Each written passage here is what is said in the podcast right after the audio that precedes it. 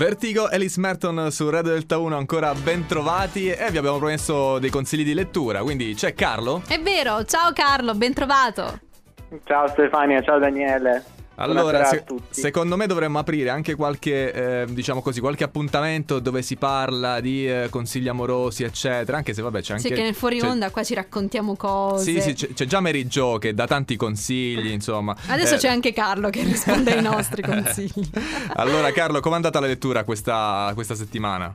Ma dicevi bene i consigli d'amore perché Ah. effettivamente il tema di oggi è quello, quindi Mm. sei stato profetico. Mm, Di cosa parliamo? Questa sera parliamo di L'invenzione di noi due di Matteo Bussola.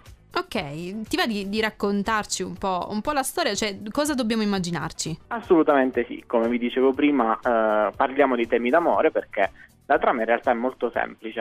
Eh, I protagonisti sono una coppia che sono sposati da 15 anni, c'è questo matrimonio che sembra quasi arrivato al capolinea, dato che i due sono molto infelici. Lui molto innamorato di lei, lei un po' persa.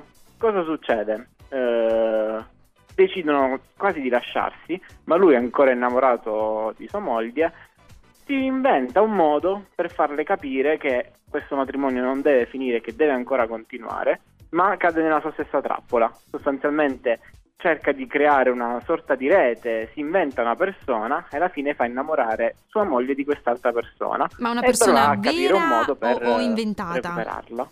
Una persona vera Non o ho capito. inventata, Carlo?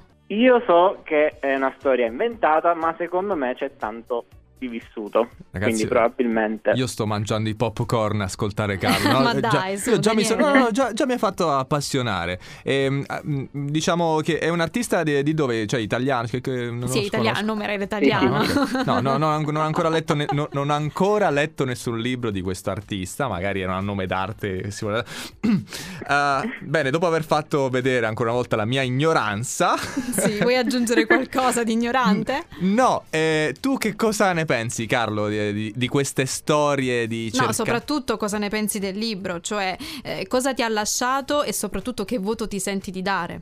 Allora, secondo me le due cose coincidono perché penso che ogni volta che c'è una storia d'amore bisogna provarci fino alla fine, fino a dove ci sentiamo di arrivare. Ed è sostanzialmente anche quello che insegna il libro, non abbandonarsi eh, se non si sente che è arrivato il momento giusto, che poi ovviamente per noi sottoni vuol dire eh, sguazzarci dentro queste cose, ma questa è un'altra storia. Questo meriterebbe un altro, un altro libro ad hoc. E, e- e il, Esatto. e il voto che diamo quindi a questo libro è da 1 a 10? Un bellotto, Un diciamo un bellotto. Un Otto. bellotto, Beh, eh. comunque Dato da mm, Carlo. È, è il, è il primo otto che risentiamo nel, nel tuo ritorno, quindi siamo contenti di, di sapere che è un libro che ti è piaciuto.